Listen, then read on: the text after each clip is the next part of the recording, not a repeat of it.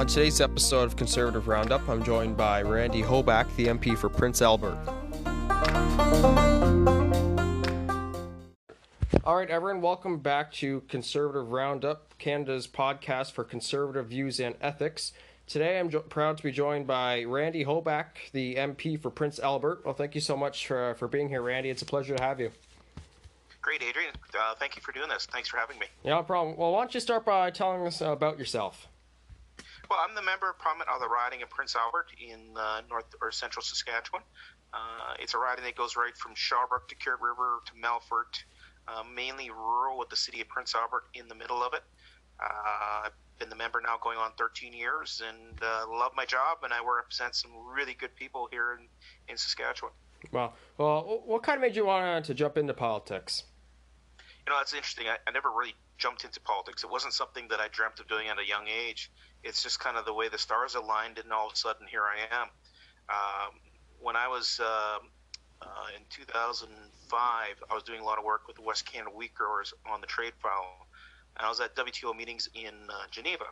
And while there, we are trying to keep our costs down, so I ended up sharing a room with the former MP from uh, Swift Current, David Anderson, and we became friends. And uh, when the Conservatives took power in 2006, uh, he asked if I'd come work with the parliamentary secretary, the Minister of Agriculture, and work on the Canadian Wheat Board and some other ag issues. So my kids are gone. Uh, wife and I looked at it and said, well, let's try it. Uh, so we went and I was actually a staffer on the Hill and still farming back here in Saskatchewan at the time. And it was one of the flights coming back into Ottawa that kind of led me down this path. Uh, I ended up sitting on the plane next to Brian Fitzpatrick, who was the member mm. before me in this riding. And Brian talked the whole way. Brian is a talker. He loved to talk and chat and visit. And I really didn't know him that well. And you know, we get off the plane in in Ottawa, and we're kind of walking up the ramp, and he he looks at me, and says, "Randy, you should run. You'd be a great MP." And I said, Brian, when you retire in seven years, I'll think about it. Not thinking that he was going to retire then. And it wasn't uh, much later, and I got a phone call from Doug Finley's office. Uh, Debbie Jordan calls me and says, um, you know, Brian's not going to run again, and he strongly suggests we talk to you about running. So uh, had to go back and sell. I think we sold something like 1,500 memberships wow. to win the nomination, and uh, haven't looked back since. So it wasn't something that you know I grew up as a dream. It was something that just kind of fell into place, and uh, I've really enjoyed it, and uh, I'm lucky to have the job. I've yeah, definitely. I mean, uh, kind of being an MP now for I believe you said 16 years. What's kind of be like the, the best parts uh, about about the job? You know what? It, everybody thinks it's Ottawa, and everybody thinks it's it's in the House of Commons but you know, there's things in that that's really rewarding, but it's not. Mm. It's when you can take a senior who's sitting in your office crying because they didn't get their old age security and don't know how they're going to pay their, pay their heat. When you can help them uh, get a resolution to their problems, or we had a scenario where we had some families that are adopting kids out of Haiti um, during the earthquake. Uh, if you remember the big earthquake, you would have been fairly young then, Aidan. Yeah. Where we helped them get through the uh, uh, all the red tape and and uh, rigmarole because of the earthquake to get their kids here safely to Canada. Uh, we've had situations where we've had teenagers, uh, you know, caught abroad in a bad situation, where we had to uh, get them their parents fast visas to get them across. We had a family in, uh, who had a daughter on a student exchange into Brazil who came ill, and mom and dad wanted to get down to be with their daughter in, in the hospital in Rio, and uh, we managed to get a hold of the ambassador and, and get a, a visa emergency quick, and had them in in Brazil in a matter of days instead of weeks. So mm. it's those little things that uh, really make the job rewarding. And then there's issues like the Canadian Wheat Board. We want to see marketing freedom for farmers. Uh, a lot of trade issues that I really fight for. Uh, when you can accomplish those, it's like clicking a box and I got that one done. and got that mm-hmm. one done, and and that's also very rewarding. Definitely, I was uh, definitely as MP because you have to, you kind of have to shift between the constituents and, and the party lots of the time, and, and actually like really nail those, those issues. Key on me, in your writing specifically, I mean, what are some kind of some issues of your constituents at at the moment? Well, you know, one thing we're we're really concerned about here is rural crime. Uh, we've seen our crime rates go up since about 2009, 2010. Uh, we've seen addictions go up. We've seen gang issues go up. So people are looking for more solutions and better, uh, uh whether it's criminal sentencing or care programs or uh, maybe a combination of a variety of things to actually deal with rural crime. I brought in a private member's bill to bring in a tax credit for people putting in security systems or gates or uh, things to secure their properties. I don't think it's going to pass. I think the Liberals they didn't even recognize it as a crime piece of legislation, and wow. NDP and Bloc have other priorities. but it was you know one step in a number of steps that need to be taken to how Canadians secure their properties and deal with the issue of rural crime. So that would probably be one of the issues. And then I live in an exporting province. You know, we grow and and build more than we could ever consume. So making sure we have market access, making sure that we can get our products to market, whether it's by rail or truck, and making sure that we have fair market access uh, around the world is something that's a priority of mine. Because any new market we get to brings in more wealth uh, to the people in, in Saskatchewan and makes the quality of life here better in the riding of Prince Albert. Definitely, because I think a lot of we're going through COVID as well. A lot of Canadians they, they felt so they felt so left behind by, by Justin Trudeau and, and the rest of his, in his little uh, caucus. You know, it, it's so interesting because you have all these different, you have a diverse group of, of riding. You have rural, you have urban, you have semi-urban, semi-rural, and and, it, and all these different issues that all these people come and look to. I mean, one person has a very different issue than another. I think. Uh, for one person as well out west is the carbon tax as well. I mean, uh, how has that kind of affected your constituents so so far? Well, I've never been a fan of the carbon tax, and I don't believe in a carbon tax. I don't think it's the type of tax that's actually going to help us meet our environmental objectives. Now, we've got a plan, and Mr. O'Toole proposed a plan in lieu of a provincial plan. So uh, his plan is basically he is putting a price on pollution, but instead of collecting it as a tax, he's depositing it into your savings account, and you can spend it on those things that'll make your environmental footprint less.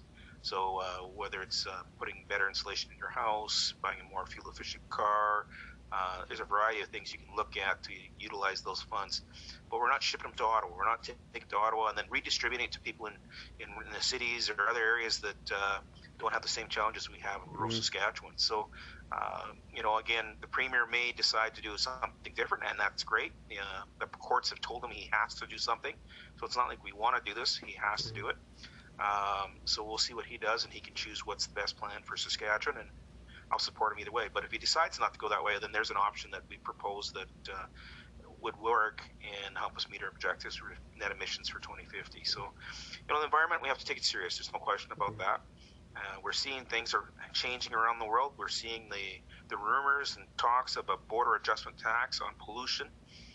And the idea behind that is to make sure that the big polluters like India and China don't get a free ride. So if they're mm-hmm. going to try to sell stuff into Canada or U.S. or other countries with this border adjustment tax, that would act as a levy against those goods to make sure that the, they recognize their feel the pain that, of their pollution mm-hmm. and put Canadian business on a level playing field with them. So um, so there's lots of things happening in the background on the environmental file, but uh, mm. uh, we'll see after the next election who gets elected and whether we have a progressive uh, government that's actually a conservative government that's actually going to take and deal with the environment in a reasonable fashion, or we're going to keep re-electing some extremists and crazies and left who basically will get rid of all our jobs and solve the environment problem by making sure nobody has a job. And mm-hmm. and that's not a fair option, and that's not a reasonable option. Yet, when you listen to these guys in the House, that's the types of things they're proposing.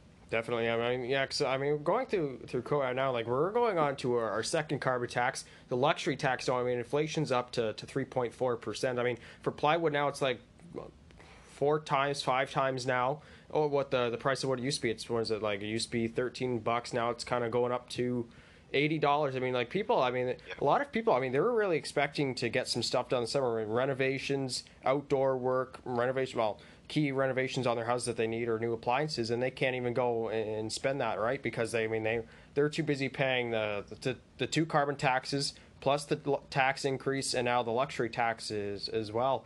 And, and it, it's so disappointing for a lot of Canadians because it's in a way it it well it disrupts their life, right? I mean look at the the GTA for example. I mean, they they don't even know what the carbon tax is like yet because they aren't they aren't taking their kids anywhere. They aren't uh, they aren't going to ballet or dance or soccer practices because they well everything's closed and shut down. Right? I mean, like even even in the states, I mean, they, I think there's the the transportation secretary wants to like tax every time you go on a highway. I mean, like that's I I see both sides to that mean, but for the car tax specifically, I mean, it is absolutely ridiculous as well because I mean, was it gas overnight is buck thirty three here in Ontario. I'm from I'm from the GTA and, and Erin's riding, so it's a little different out here. But I mean, because I mean, like in your riding as well as as well your other Saskatchewan colleagues, I mean, people are going like two ways. Just one way to go, like the pharmacist or the hospital or even the uh, or even the drugstore, right?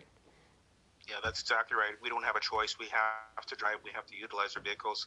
Uh, plus, in the agriculture sector, our tractors are big diesel engines. They're not, uh, you know, type of engine you can plug in for six hours and recharge and go. Uh, we don't have those options or those alternatives in rural Saskatchewan. So we're forced in a scenario where we have to, to drive where we need to go and we have to consume fossil fuels to do that. Mm-hmm. Now, as we see new technologies coming into play and options make available, Canadians will adjust, and farmers are very quick to adjust to new technologies. But we haven't seen that. And um, uh, having said that, now we're paying a tax that our American friends don't pay, or our competitors in other parts of the world don't pay and uh, we're paying for it, and we're paying for it coming this way, and we're paying for it leaving our place. So mm-hmm. it's really frustrating. So that's why we need a better plan, a plan that meets our environmental objectives, but isn't so punitive and hard on our economy, mm-hmm. and actually rewards people for good behavior instead of actually you know punishing them all the time. Mm-hmm. So you know that's why the O'Toole plan. I think it's really good, and it's it's a step forward. And uh, you know, while like I said, I'm not a fan of a carbon tax. I don't necessarily have a problem with with a, a deposit being made into your account every time you purchase something that you can spend your way uh, instead of shipping it to Ottawa. So I think that's mm-hmm. a definitely a better alternative to deal with the issue. So, okay. so we'll see how it goes. But yeah. uh, like I said, the premier has the final say on what happens here in Saskatchewan. And, mm-hmm and uh, we'll see what happens there. And well, we had, we did see it was taken up to I think it was Manitoba, Saskatchewan, Alberta, Ontario, and New Brunswick. It was all taken up to the uh, the Supreme Court of Canada, but it was it was overruled by the by the justices, sadly. But I mean, my, my next question for you is, I mean, what type of uh, conservative would you describe yourself as, and and why? Yeah, I don't know fit a description. To be honest with you, I'm, I'm a fiscal conservative in you know I'm, my importance is the economy and jobs and making sure we run a, a prudent, efficient government and we provide the services that government are expected to provide in an mm-hmm. efficient manner, um, you know, and good service, not just service. And there's a difference. Mm-hmm. Uh, in a lot of ways, I'm a social conservative. I have my Christian beliefs, and uh, that's my background in a lot of ways. Um, and in some ways, I'm a libertarian. Uh, you know, I mm-hmm. like to see freedoms uh, where people can uh, be free to choose, and it's not necessarily the government's role to be involved in in uh, regulating that issue or that another issue. So, like I said, I don't really fit into one camp. And if you look at the conservative tent, it's a tent that's big. It makes up a variety of different personalities and people, and that's what makes us a stronger party. Mm-hmm. Is we have varying opinions and varying ideas, and you know, what's one thing I appreciate about Erin O'Toole and the way he manages the MPs you know, things of conscience, he lets us vote our conscience. Where if you see the NDP or Liberals, if it doesn't fit their criteria or their interpretation, uh, basically from the highs up, up you know, up top in the prime minister's office, they tell their minions, the MPs, how to vote. Well, Erin doesn't do that, mm-hmm. and uh, that's a big difference in our party versus other parties. So, uh, mm-hmm. you know, so it allows me to be who I am in a party that I think is is probably best situated to win the next federal election. Definitely, I mean as well because we, we have seen uh, we, we have seen that with the NDP and the bloc. I mean with all these confidence votes, there's the Gandhi committee, there's the finance committee, and uh, or well regarding the WE Charity, and the NDP just uplifted the. Uh, the the liberals again. I mean they've I mean they've done that like several times, and that's the, the disappointing part because you have to have all three opposition parties on team as well. I mean I, I mean like it's it's hard getting two, but I mean three though, right? Yeah. Well, the, and then let's face it, the NDP uh, for the most part, uh, couldn't go to an election, so they basically, uh, for their own self-interest, you know, made sure that the WE scandal went away because they didn't want to go to the polls. The prime minister threatened an election around that issue, if you remember back. Um, you know, and even now it's a, it's an NDP Liberal coalition. I really don't see the difference, other than maybe the Liberals are further left than the NDP on some things. Um, mm-hmm. You know, the Liberal Party has definitely been taken over by environmental extremists. There's no question about that in my mm-hmm. mind. Uh, when you look at the type of people that are in the party now versus the Paul Martin Chrétien days, where they were a fiscally responsible government and still proactive in other issues. Uh, this government is not fiscally responsible by any means. Uh, it has no intention of balancing any budgets. It doesn't care about its financial situation as long as they've got room to borrow more money. They're going to continue borrowing more money, and mm-hmm. unfortunately, Aidan, it's going to be you that has to pay that back and then some. And you know, we're in a situation now coming out of COVID and our economy starting up where we're going to see inflation. In fact, we're starting mm-hmm. to hear a lot of bang or buzz around inflation. And I remember the early 80s, what it was like when interest rates were 18 and 20%. I remember the first house I bought, I was so happy I got a, a house with an interest rate of 14%. Well, you know, compared to the 2.2% that they're offering now, that's a big difference. Mm-hmm. And those days are just around the corner if this government doesn't rein in, in its spending and start to show some uh, maturity in how we spend taxpayers' money definitely as well. I mean, kind of when you go up to the hill as well, kind of back to the environmentalists. I mean, do you kind of see them with their out front, out front of the hill with their, their plastic flags they're waving around? Yeah, exactly. And you know what frustrates me is is when you bring forward a plan that actually is there to help improve the environment. We look at it and say this is practical, this makes sense, and actually would produce results. They vote against it. Mm-hmm. And that's what blows me away. So who are you guys? What do you really want? And uh, uh, you know, I, I just think they've taken the environment as an issue to get themselves into power, and they've scared people. And and uh, at the end of the day, I think when we look back on this liberal record, they would have done very little, if anything, for the environment, but they would have spent a lot of money that we can't tell you where it went. Mm-hmm. And they definitely took care of their friends and they took care of their buddies, and that's kind of the classic liberal party. Mm-hmm. And uh, you know, I think Canadians one day are going to realize that this was a very expensive government that we had the last six years, and uh, no more. We just can't afford a government like this anymore. Yeah, except I think like a lot of Justin Trudeau's passage. I mean, like the his unnecessary spending, blackface, his ethics violations. I mean, like, Canadians just seem to, to give him like a little hall pass with, with all of that as well. I mean, and now kind of going through COVID is what you're touching on is the government dependability. I mean, the the Trudeau Liberals. I mean, they've made people rely on the government so much throughout the, the throughout the pandemic as well. I mean, now they they want to introduce a universal basic income for everyone. I mean, personally, I don't want to get paid to, to sit around and just watch TV all day while just taking a paycheck every once in a while. That's not right. You know, and people as well. I mean, they want to get back to work, right? Now, that's the conservatives' plan is they want to get people back to work and, and back to uh, hard-paying, nice-paying jobs. Yeah, exactly, and, and you know, you heard today uh, uh, the deputy prime minister, the finance minister, is signing on to a, a corporate, a global corporate tax. Mm-hmm. Just think about that for a second. So, if we run a very efficient government, if we um, uh, create a very competitive platform for businesses to operate out of here in Canada, we can't lower taxes.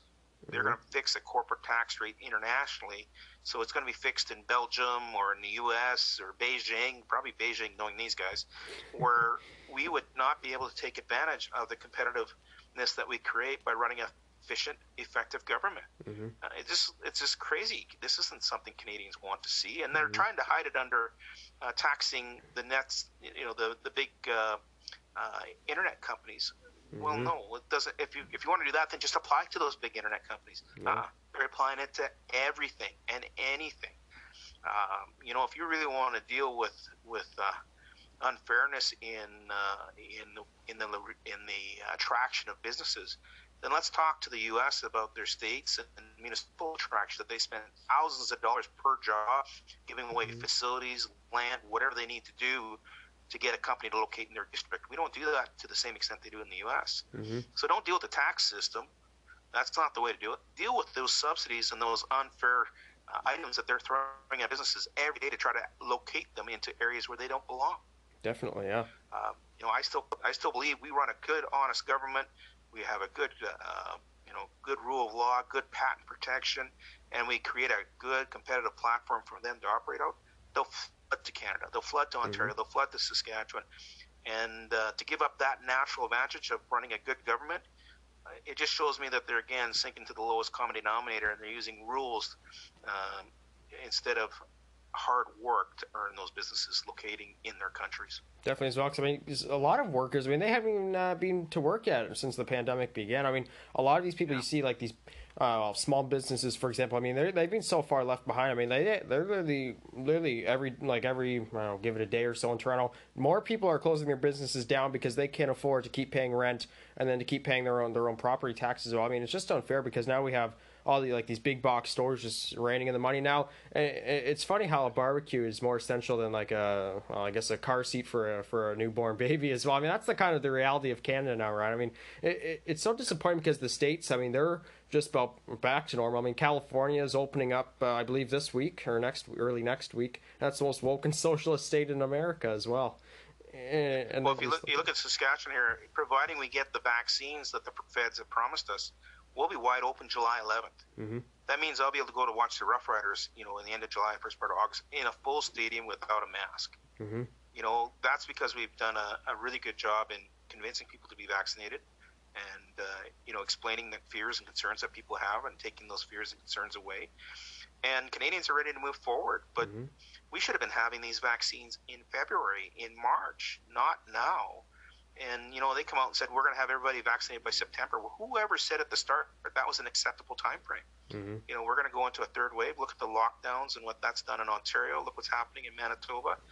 That is because Trudeau didn't provide vaccines in a timely manner, and mm-hmm. that's because he was so busy doing business with China and trying to figure out how he can get a sweet deal with China on a vaccine that ignored the people that actually can create vaccines and uh, doing business with them. And mm-hmm. you know, instead of being the front of the line, we're at the back of the line, and uh, uh, it's rather disappointing. And who pays for it?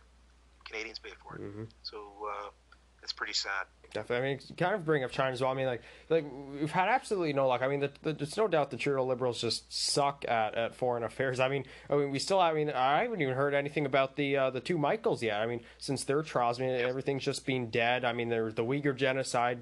Justin Trudeau doesn't seem to to want to show up and acknowledge that, or any cabinet Trudeau minister, for example. I mean, the only one to actually show up just abstained on, on the behalf of the government of Canada. And well, that right there is your answer on how Justin Trudeau tackles foreign affairs. That's right.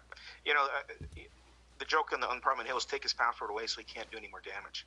Mm-hmm. And I understand he's heading off to the UK to the G7 here now, and uh, you know I just cringe because I don't know what he's going to say in a mic or what he's going to do while he's there and then how that's going to impact our markets, whether it's for ag products or manufacturing goods in the country that he'll offend, because he'll offend somebody while he's there. I'm sure of that. I know. I mean, like, like look at the uh, where is it? Three years ago, they're they're calling little potato to his face, and he's sitting there laughing at it. All right, that's the stupidity yeah, of it, right? You know, and I don't want to go to that level, but you know, every world leader deserves respect. Our prime minister mm-hmm. deserves respect, but you also got to maintain it and earn it. Um, you know, I know back to Stephen Harper, he had a relationship of respect with China, and we had a relationship where we were firm with them but fair. They knew what the rules were. They knew that there was no garbage. There's no you know wishy-washiness in Harper when he said mm-hmm. something, he meant it. And we've seen our relationship actually improve and, and go forward. Uh, under this guy, you know, it's just embarrassment. They just play him over and over again, and uh, you know, he's he's definitely not a queen or a king on a chessboard. He's a pawn, and the Chinese mm-hmm. have been using him up and down the board as they see fit. So, uh, mm-hmm. you know, it's rather embarrassing as a Canadian. And you know, somebody who's who lives in a riding with ag products that need to go into China, we need to sell stuff to China. We always will. Mm-hmm. So whether it's beef or canola or wheat or, or products like that, you know, we have a history of doing business in China in a fair, relative fashion, mm-hmm. and still raising the issues like Uyghurs and human rights and and making steps forward to improve those in China. We have no mm-hmm. influence in China right now with this yeah. prime minister, and we can complain all we want about human rights abuse, but when you have no influence, uh, that's what you're doing is complaining. You actually can't have impact or results, and that was the difference between Harper when he said something. There was impact, there was results, mm-hmm. and uh, you can see the difference now. And the, definitely the last two people I consider to actually have some influence on China would be Stephen Harper and former President Trump as well. I mean, those two people, I mean, they held China accountable, as you said, fair and, and equal. And I mean, eh, we're looking at it now. I mean, we've been taken so advantage. I mean, like look at the uh, the national security breach. Uh, just in, I believe it was February, March, they let two Chinese officials come to the highest uh, security level uh, lab in Canada and take virus samples back to China, and then come back, and then we just learned uh, that they, that they got fired. Yeah, you know, I, I don't know the details of, of everything around that, but it, your spidey sense, your your sixth sense, definitely goes off that there's something that stinks here. Mm-hmm. And uh, when we start hearing the leaked emails in the U.S. and uh, you know, there's lots of people wondering the linkage between uh, these groups and what they were doing with China and and you know how that impacted COVID or didn't impact COVID. We really don't know. That's why we need the information, mm-hmm. and that's all we're asking for is the information. If the information is it's there and there's no linkage and everything's above board and these people are fired for just reasons and uh, that's fine. I, I can live with that. What I can't mm-hmm. live with is not getting the information, uh, mm-hmm. where people hide things and retract things is what we're seeing right now. And uh, you know, I think they're supposed to uh, table that information the committee's been asking for here today. So mm-hmm. I'm waiting for Mr. Chung to come out and tell us uh, whether that information actually was real or if it was just a bunch of black blank papers again. Mm-hmm. Or the other little trick too is they, you know, you're looking for five pages, they give you ten thousand pages to scram through to find the five pages. So yeah. Um, this government knows all the tricks and they've used them all. Yeah, I mean, like look at the uh, the WeChat. I mean, we expected more documents, and all of them were just blacked out, and Pierre Poilievre, he's just like he's just handing them out like it's nothing. I mean, like they're like they're one dollar bills, right? I mean, it, it's so it just bewilders me because all these all these Canadians they just turn a blind eye to that, like like it's absolutely nothing. I mean, as you said, like information. I mean, that's a, a, a key thing is the opposition. You have to hold the government to account, whatever what part. I mean, you need that info for Canadians as well, because you know Justin Trudeau's not going to release it. I mean, we're still waiting on uh, information for COVID hotels, how effective and who why they were implemented. And in fact, I think we've seen some information that has been leaked out saying they aren't effective, they aren't mm-hmm. good, uh, that they don't really meet any type of requirements for protecting Canadians from COVID coming into Canada. So, uh, you know, there's comes a day when we're going to have to look at a scenario where we're reopening our borders, especially with the U.S. And when we ask the question based, you know, based on health guidelines, what are the decision factors that you'll use to help open up the border? What's the matrix? Mm. And they won't, won't answer the question. Is that because they don't know? Well, they've got all the smartest of the smartest at their fingertips to mm-hmm. help them decide what that should look like. So tell us what the matrix is. Tell, them, tell us how many vaccines have to be in place. Tell us the level of intensive care has to be available. You know, what are the things that we have to hit in order for that border to be opened up? And tell us if it's vaccinated or not vaccinated. You know, it, doesn't matter, but tell people what you're doing so that they can plan accordingly. And that's what I give the Premier of Saskatchewan credit for. He laid out a plan right away as soon as the vaccination started on what it would take to reopen our province. And uh, it's been a very clear, consistent plan, and he's following it. And he's always kept the criteria on there, the, the caveat that, you know, if a third wave or a third variant or something strange came out of left field that we couldn't reopen, that is a possibility. But with what we know now and what we know from other countries like Israel and in the U.S., here is a reasonable path forward for the province of Saskatchewan to reopening.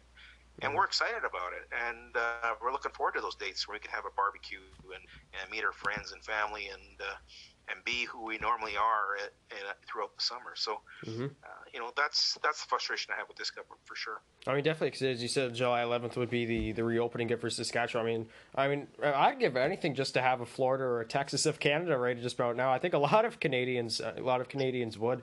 I mean, like it's so disappointing because you're having all these all these uh, U.S. states with 30% vaccinated, and we're we're still at like 70% with our first. Uh, first dose. And that, a lot of Canadians are so frustrated because I mean, Toronto, for example, they've, been the most locked down city in North America during COVID. I mean, a lot of people are just packing up and moving to Texas. I mean, a lot of like, what is a million dollars buy you in Toronto? Like a little basement apartment, and then like in Texas, you get like a whole estate. I mean, like, that's a lot of where fr- Canadians' frustrations are at right now. I mean, the vaccines, particularly. I mean, where we get oh, we're just to have Justin Trudeau go on there. We're gonna oh yeah, we're gonna get seven million, then we and then we fall like five million doses short. I mean, I mean that's where we're at with this government right now yeah, and again, that's you know you got to lay that on the feet of, of the prime minister. It's his was to put together the uh, the purchase plan for purchasing the vaccines, and they were asleep at the wheel again.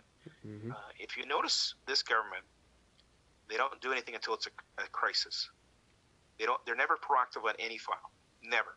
Mm-hmm. It's always a crisis and reactive.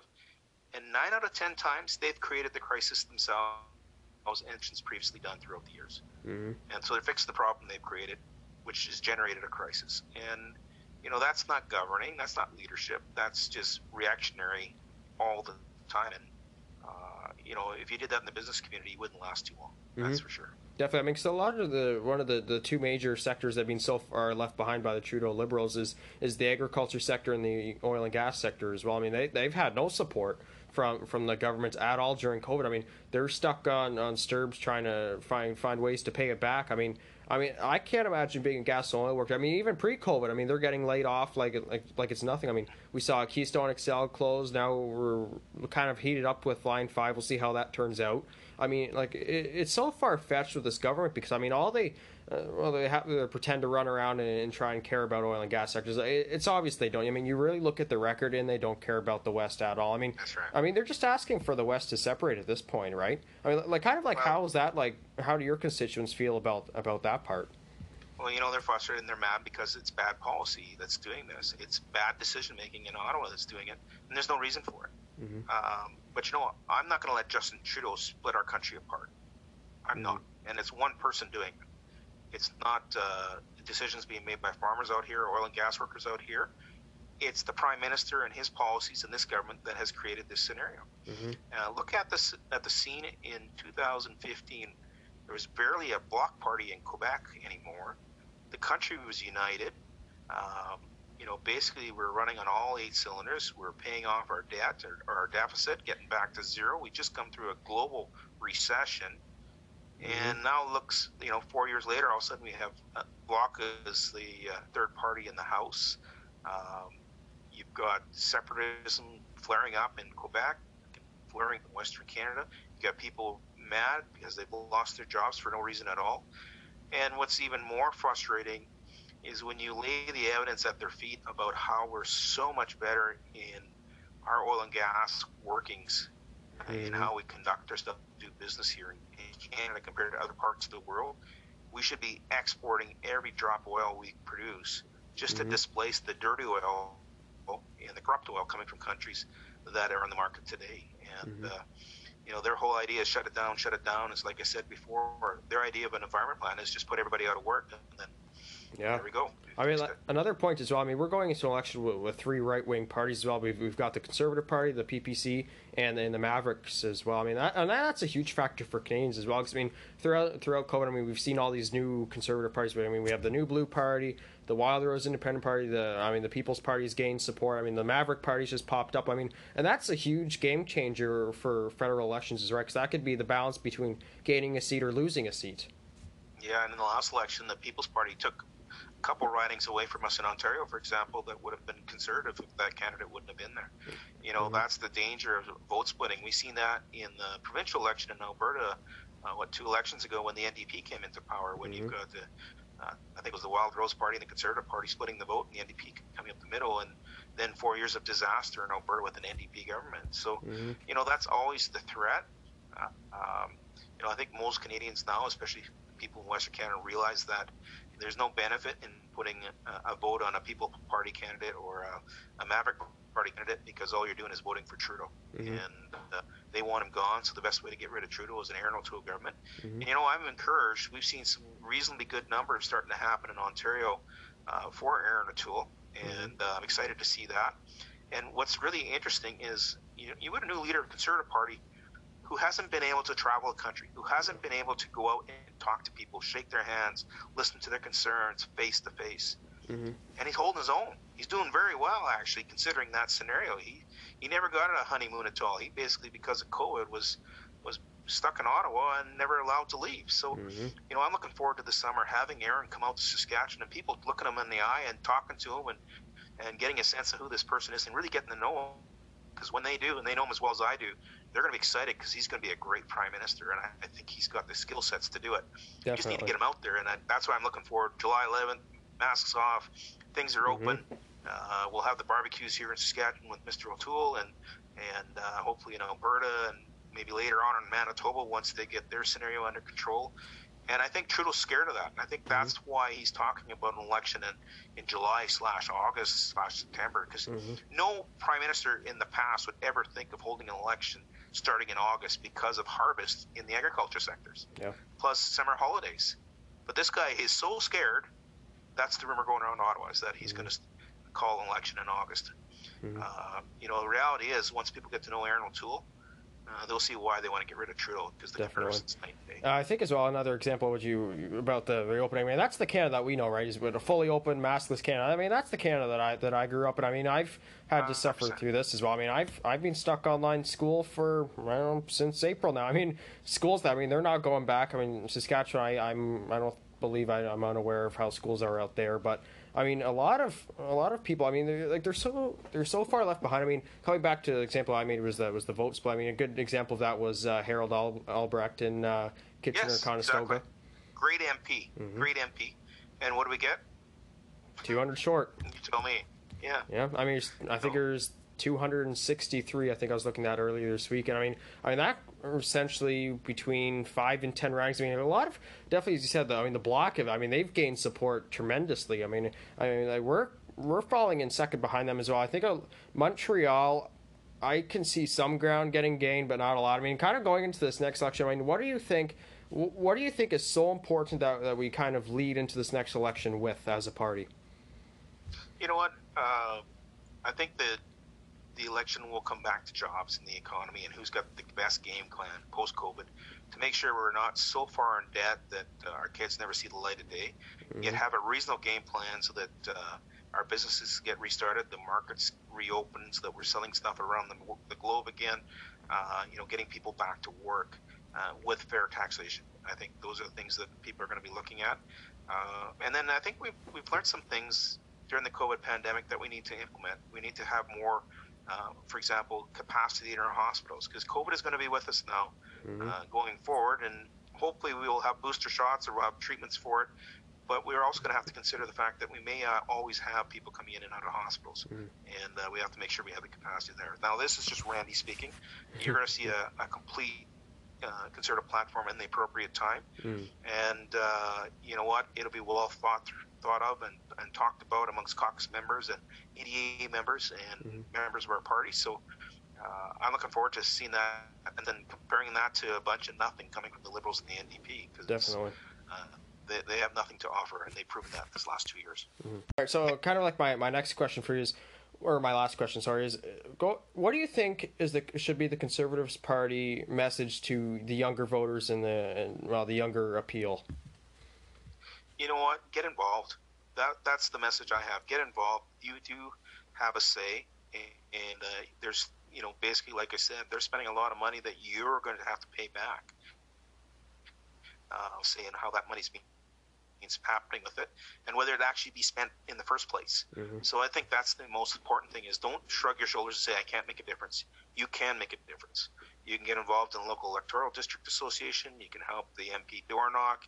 You can help him do events. Uh, get to know him or her. Uh, we're always looking for people, especially people with some energy, and the young people always bring energy to a campaign. So mm-hmm. that would be my advice: is get involved. And then my second advice is get involved in some good charities. Be a good mm-hmm. volunteer. Get involved in your community. You know, what made our community so strong in the past in rural Saskatchewan was that community activism, the potluck suppers, and that meant people were actually taking time out of their day to give back to their communities. And it's tougher now. Both parents are working. And, you know, it's a busy schedule. Everybody's going, you know, basically around the clock. But when you mm-hmm. can find a few hours you know, a week to help out a group or, or an event, it's very rewarding. Mm-hmm. And uh, once you start doing it, it's almost addictive. It's like working out. You want to do more and more of it all the time. So yeah.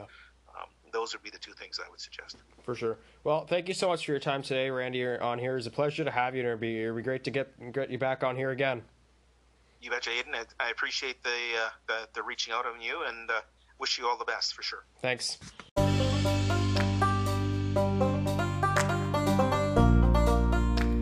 That was Randy Hoback, the MP for Prince Albert. Make sure to, ch- to check out all our media pages and to tune in on the next episode of Conservative Roundup.